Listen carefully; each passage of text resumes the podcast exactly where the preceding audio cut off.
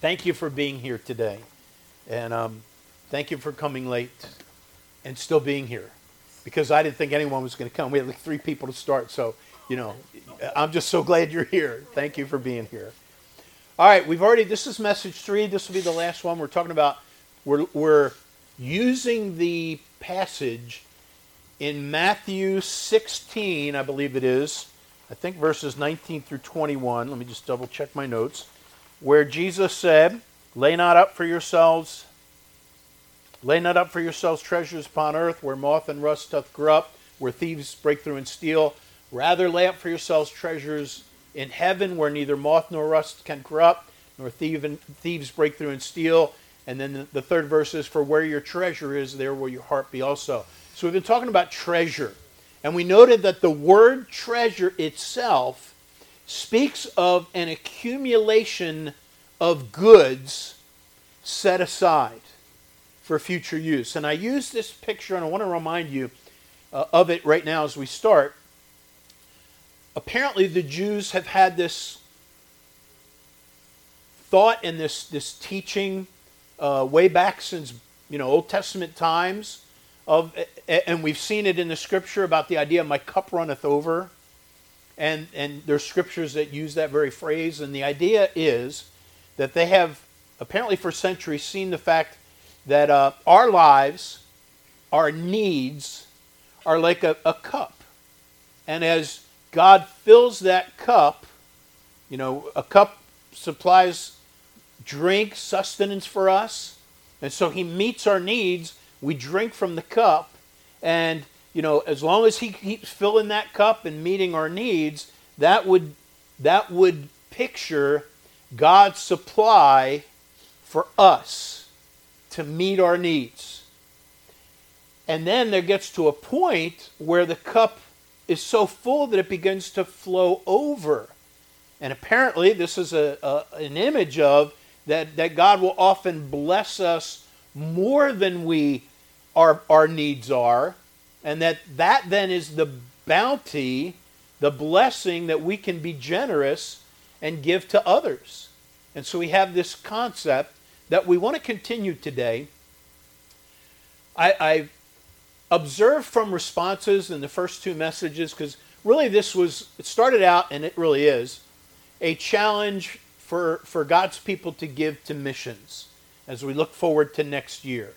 Uh, we have a separate budget for our missions giving, and uh, we have if you if you're uh, have an envelope, we have a thing that says for tithes, and then we have a thing for offering, and then a thing for others, and that's the way for for decades.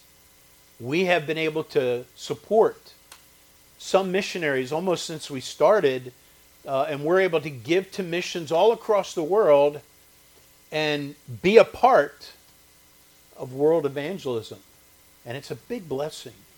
And if we just want people to prayerfully consider if this is your home church, what God might want to do through you to give to missions.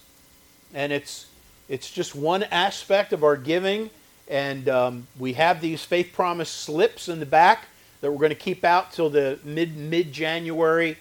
And what we want you to do is just maybe take one and pray over it. That's all we're doing. We're not twisting anyone's arms. We're not pressuring anyone. Uh, and, and, in fact, the last two times we've, we've, I've emphasized that some people are not in a place to give offerings. I mean, you're, you're you know, they, they maybe because of past choices, maybe health crises or financial, unforeseen financial things. Some people are just trying to keep it together and they need help getting their financial house in order. And I understand that. And, and in fact, anytime I will address a topic like this, I realize it's kind of like when you talk about marriage and divorce. It's, you know, it's such a, it's an issue where it's not just a topic in the Bible, but it has affected people's lives. And I, I have learned to be so sensitive when I talk about certain things, uh, and even like if I have to present, you know, this is what the Bible says. Um, you know, I, I do never want to come across as somebody that's rubbing salt in someone's wounds. And I know in the past, especially as a young preacher, I was so naive. And, and you know, when you when you hurt someone by the manner or the words you say, it's oh, it's it can be discouraging if that's not your intention. I think some preachers it is their intention, you know, but I know it's not mine. So when we talk about finances, I, I want you to understand if you're struggling financially, my job is to help you, and I want to help you. Uh, we have a seminar that uh, I've been a coordinator. We've done it three or four times. That just has helped people tremendously to just understand how to apply biblical principles and how to how to take an overwhelming topic that can just bury you and just through literally baby steps just work your way to put your financial house in order. And it's been a blessing to so many people. And so i realize when it comes to missions um, you know some of you can't give. And i would rather see you not give this year this next year for missions than to start and to start to get your finances in order, and we want to help with that. Now, as I've been preaching on that, I think I've given the impression that, um, you know, if he, as far as giving, I, I want to go back now. I've, I've come to understand that we need to talk about stewardship. And that's what today's going to be about stewardship. What is stewardship? Because when it comes to anything in your life, that you own, whether it's your dwelling, if you have a house or an apartment, or you rent, or, or your possessions, or your finances, or the people that are in your life that God has blessed you with, or the body that God has given you, your health. There's so many areas that I find that if you don't understand some foundational principles, you're not going to understand when the Bible starts exhorting us in certain areas. And so we want to back up tonight, or this morning rather, and just deal with some foundational principles on what God says about everything we own. And in order to do that, we have to understand the concept of stewardship. And I want to go back to an illustration I've used in the past that is a memory of mine when I was pastoring in my early days in a different church. And I remember hearing a story of a, another church, I believe it was a, like minded church in the area that had a business meeting. And it was, uh, you know, business meetings can be a blessing and they can be a challenge. And apparently, this was a, a really difficult business meeting. I think the pastor was probably sharing with me what happened. They, they had a building fund and they were discussing what would be done with their building fund. I don't even remember what church or who the pastor was. I just remember that this, this man shared with me that during the business meeting, they were discussing how to use the funds for the building fund. And there was a man in there that was very vocal. He had his opinions on how the church should do it. And, uh, and, and as the, the, the congregational meeting was going on and the discussion wasn't going you know, he, let, he said, I think we should do this with our building fund. And the, the congregation was being more swayed in a different direction, and he didn't like the way it was going. And it culminated with him in utter frustration saying, I'll have you know that I've got thousands of my dollars in that building fund. And, uh, and then it went on. And he, he was trying to get leverage because obviously this man had donated had given generously and uh, felt like he was entitled to have a little more say. And I've thought about that over the years. Uh, that man did not understand some basic things about stewardship and our finances, his finances. And so he had been generous, he had given money, and he had initially given it under the guise of this is being given to the Lord. And to make that statement, I want because because some of you, I, I'm no doubt, some of you are probably thinking, that makes sense. You know, the guy the guy's given a lot, and he should have some say.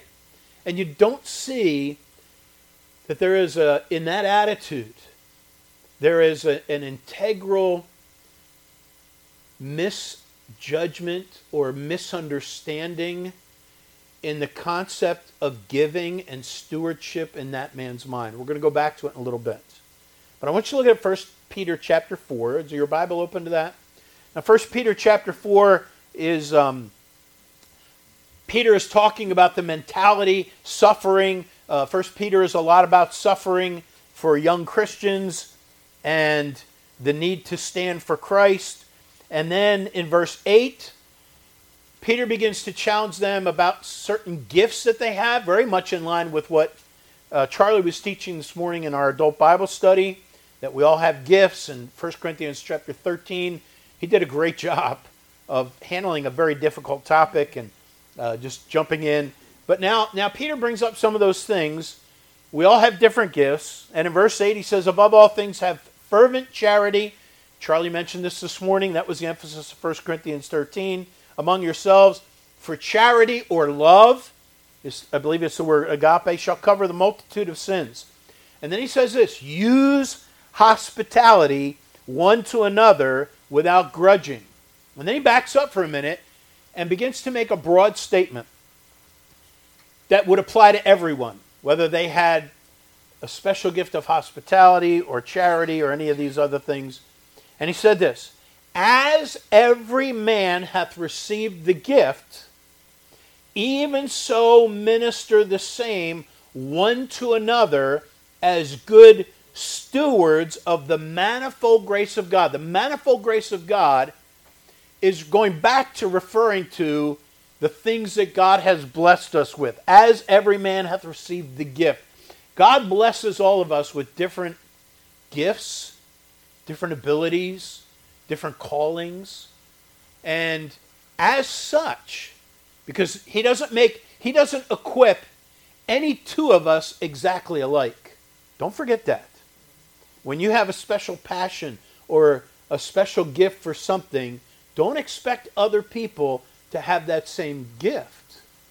And now Peter is saying, as every man has received the gift, in other words, even so, minister the same one to another as good stewards of the manifold grace of God.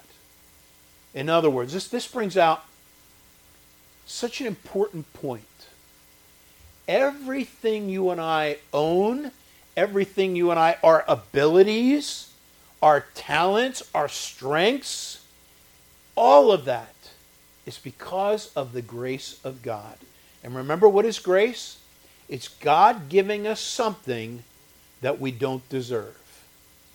Any good any good thing in your life, any area where God has blessed you or given you a certain ability to do something, it is all because of God's grace. Nothing good that we get. Every good and every perfect gift is from above. And that is manifold. The word that, uh, that's used here is manifold. In other words, it, it just is all encompassing. So, what is stewardship? Well, let's talk about stewardship. Uh, the, the, word steward is here. Three things we want to do this morning. What is uh, we're going to answer three questions. What is stewardship? Then I want to ask you a question once we do that. Are you a steward? Do you consider yourself a steward? And then thirdly, what happens to stewards? The nature of the idea of stewardship means that something's going to happen after it's all said and done. And we're going to talk about that. Now, let's talk about what is a steward. First of all, let's back up. Stewardship is really, um, it really isn't a Christian idea as far as the specific word. You realize that the, the idea of stewardship is very new. And by new, I mean by this, like the 16th century, 50 uh, uh, origins of it go back to the 1300s. Before that, they didn't have, there was no word for stewardship. They didn't have a word. Uh, and it was a different concept because it was presented, all these words that you see in the Bible. And by the way, if you pull out a concordance and you look in your Old Testament and your New Testament, you will find the word steward or stewardship 18 times, which makes us think that stewardship is a thing. But here's what's interesting.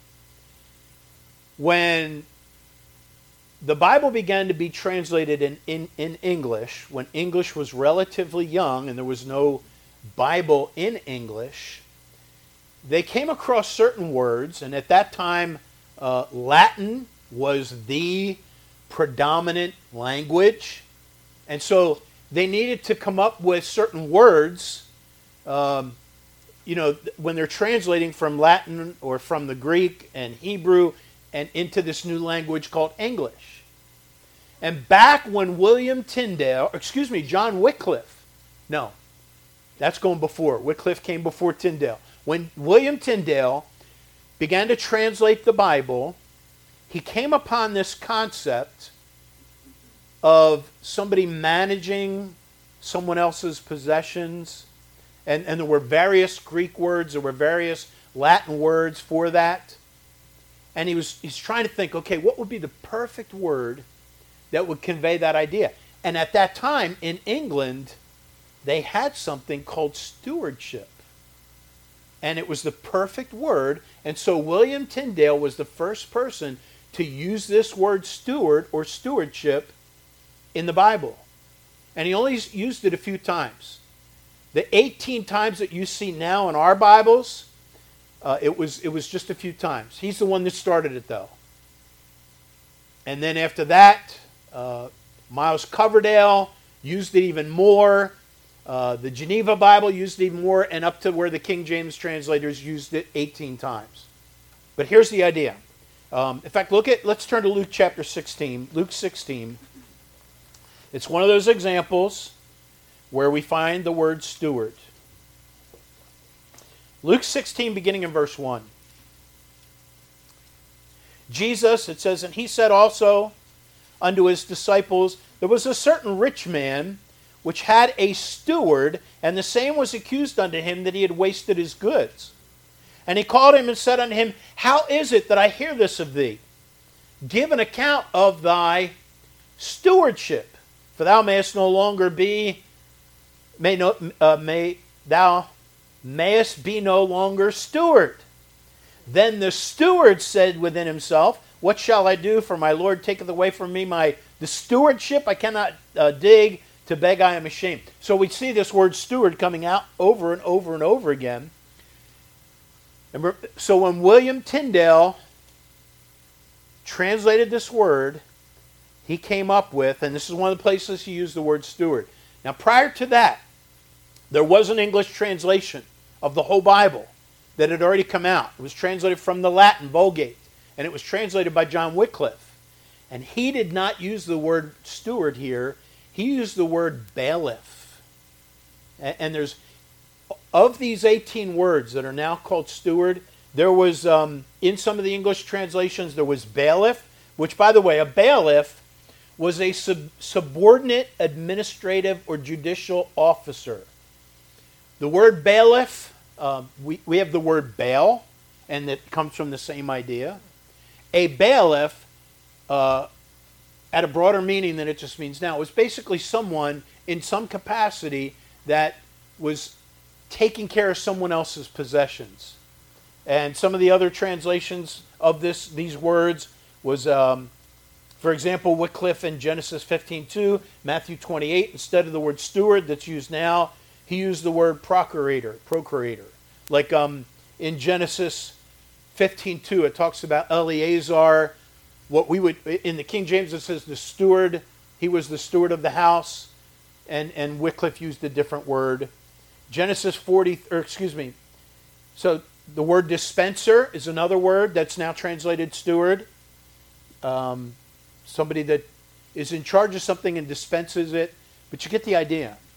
A steward, what would become a steward, is somebody that is not an owner, but it's somebody that is taking care of someone else's stuff. Like back in the in the day when there were lords and castles and knights a steward was someone who was in charge of the castle and all the king's affairs. Not just his money and his expenses, but all his properties and all the all the people that were under his realm. The steward had power over all of that, would make the decisions. But he wasn't the owner, he wasn't the king. And so, this idea of stewardship that is so prevalent today in our scriptures is basically just think of it as a manager, not an owner, a manager. And you know what God says to us? We are not owners. Now, this is so basic. But, and so those of you that have been saved for some time, you're like, Pastor, tell me something I didn't know. But I want you to understand that if you're going to go on with understanding the teachings of the Scripture, you have to acknowledge this idea that God owns it all. Paul says this in Corinthians. He says, For what do you have? What dost thou have that thou didst not receive? What do you and I have that we didn't receive? And the answer to that, the implied answer, not written in there, is nothing. Everything's been given by God. Then Paul says, Now if you received it, then, if God gave it to you, why do you boast and glory as if you didn't receive it? And that describes a lot of people. A lot of people, especially if they're not believers and they haven't followed the Bible, they think their life is their own. And they think that, you know, I pulled myself up by my own bootstraps and I will determine what happens with my money. Like the guy at that church that said, That's my money in there. By the way, I've thought about that so many times. I wasn't a pastor, I don't even know what church it was. But after 31 years of thinking about that, I had the perfect answer. If, that, if I was the pastor, here's what I would do now. The guy stands up and he goes, That's my money in there. I would say, Whoa, wait a minute. How on earth did the how did we get your money? Who stole this man's money and put it in our building fund? Get it back. We're going to give it back to you right now. I'm so sorry. It's your money. Now that you, you get the idea is that stewardship is understanding that everything belongs to God.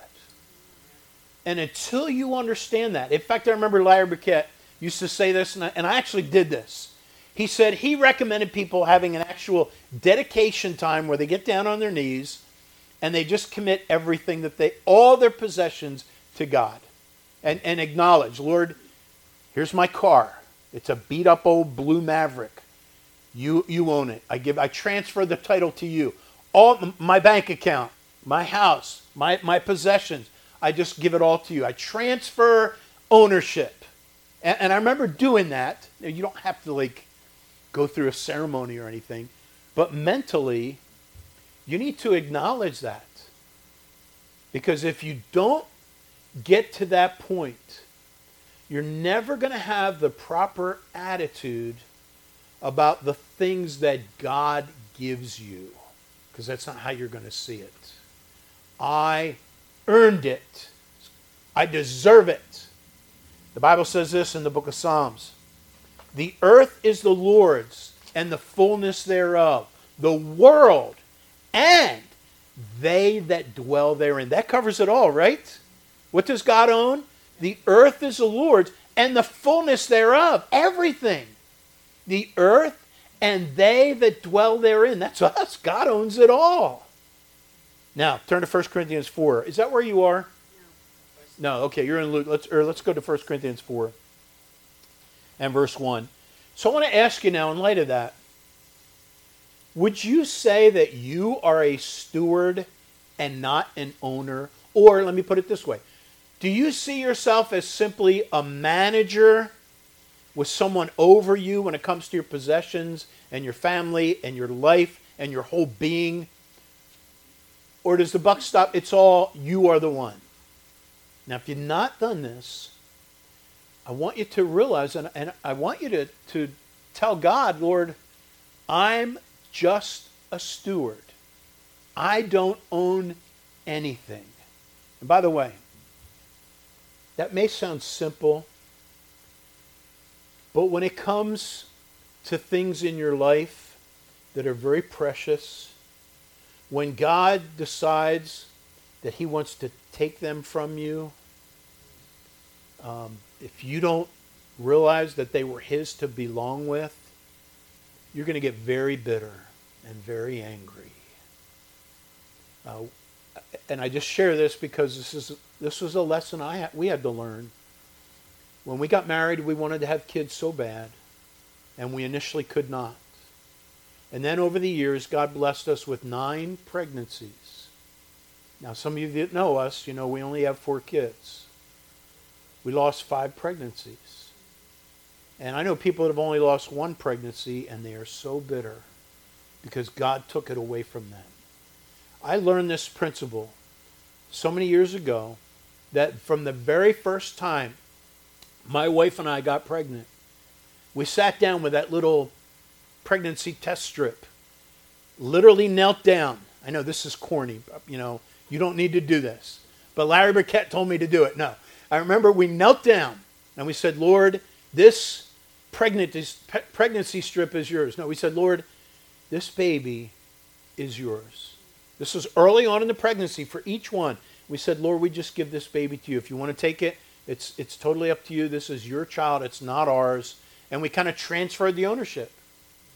So, five times when we did not come to full term and we lost a pregnancy, we understood. God wasn't taking anything away from us, it was His to begin with. It's such a basic thing. But I want you to get to that point where you see everything as God blessed you with it. Now look at verse 1. 1 Corinthians 4, verse 1. Let a man so account of us. Paul is in the midst of major strife going on in the church uh, in Corinth, all kinds of division, and, and his name was being maligned uh, behind his back, and then he find out about it. And he said in verse 1, Let a man so account of us. In other words, here's, here's how I want you to see us. Here's how I want you to view us as ministers of Christ and stewards of the manifold mystery or of the mysteries of God. And by the way, this, this word stewards, um, Tyndale translated this translation, this verse with disposers. Uh, but other other words, other Greek words, he translated steward. So when Miles Coverdale came along with the updated version of Tyndale's version, he put the word stewardship. And then, um, but then the Bishop's Bible, then a couple Bibles after that, right before the King James, they used the word disposers. And then the King James translator said, let's go back to this word that Tyndale uses for it. Let's use the word steward. So when you think of a steward, think of a disposer, a manager, someone who dispenses God's stuff. And in this case, Paul's not talking about money, he's talking about the ministry of the gospel. Him being called to be responsible for the gospel. He says, I want you to account, account of us as ministers of Christ and stewards, disposers, managers of the mysteries of God. Moreover, it is required in stewards, managers, disposers, dispensers. It is required that the man, that a person be found faithful. What an amazing thing. In 1 Corinthians, in fact, Paul would then go on. Look at verse, um, look at verse 7 of 1 Corinthians 4. For who maketh thee to differ from another, and what hast thou that thou didst not receive? I just quoted this out loud, paraphrase. What do you have that you didn't receive? This is the whole issue of stewardship. Now, if you did receive it, in other words, you didn't produce it. It didn't come from you. You didn't create it. Someone created it and gave it to you. Why do you glory? Why do you boast as if it's your own stuff? That's what he's saying. As if you didn't receive it. Why do you do that? If you don't see yourself as a manager, rather, you, you see yourself as the owner of your life, you're going to be radically affected with God's claims on your life. Like, like you're going to see what the Bible says about giving financially to the, to the Lord's work. You're going to struggle with that. Like, and there's some people that just, you know, cannot, when, when a church has just the idea that the church passes around a collection plate is an offensive thing. Because if God doesn't have any claims on your life, then then that cannot be interpreted in any other way than they're just greedy. They're just greedy. Now, let's talk for a minute about how God uses our resources to fund his work. I have a feeling this is going to be going into next week. You okay with that? Thank you. I think I saw one person say, I'm okay with it. That means you all said that. All right, let's go to uh, Numbers 18. And we'll just, we'll just I probably stop here just because of time's sake. But I want you to go to Numbers chapter 18. Now we're going to look at, and I want to make it clear, we're going to look at an Old Testament passage that is specifically referring to Israel. Understand, that's the context. But I want you to understand how God set up things for his work to be funded. And he did it in the Old Testament, and there's a principle which seems to carry into the New Testament. So let's let's talk about how God uses the resources of the Israelites to meet the needs not just of the temple or the tabernacle and the whole worship system, but even an entire tribe that were the ministers of that day that their job was ministry of the temple or of the tabernacle. The priests, I'm referring to the Levites, uh, they were the people that were in the choir, they were the people that had all different jobs spelled out in the scriptures very articulately. Some were priests, some were the porters, some it, it all that's how the ministry of worshiping God in that Old Testament sacrificial system, that's how it was funded. In fact, when all the tribes got their inheritance, the Levites got nothing. And God set it up that way because He was going to take a tithe from all the other tribes and challenge them. Listen, all you other tribes, I want you to know, and again, this was to Israel, the tithe is the Lord's. And what I'm going to do is I'm going to fund my worship and the supply of all the Levites and all the different, I'm going to do it through your willingness to give a portion of what you get in. And, and, it was a big test. A big test for Israel, a real big test for the Levites. Because if if the other people weren't obedient and faithful and, and didn't have that idea of God owns everything, guess who would suffer first? The Levites. And that's what happened. So look at Numbers 18 and verse 24. Now he's instructing Israel. And by the way, did I say that the context here is this is an Old Testament challenge to the Jews? Did I tell you that? Okay, well, I want to emphasize that. Look what he says. But the tithes of the children of Israel, which they offer Okay, who's the one? Now, tithe, the word tithe literally means a tenth. It was called the first fruits. And in the Old Testament, I think it's Leviticus, the Bible says, God says, the tithe is the Lord's. It belongs to me. And that was, and here now, the tithes of the children of Israel, which they offer. And by the way, tithes was not just money, it had to do with everything. In an agricultural community, it meant that all their agricultural, their all their crops, all the things, all their gain, they were challenged to give the first fruits, the first tithe, the 10% to God. Now, did is, some of the Israelites struggle with that? No doubt about it. Because when they got away from God, it was one of the first things to go. You know, they're like, well, I, I need this 10%.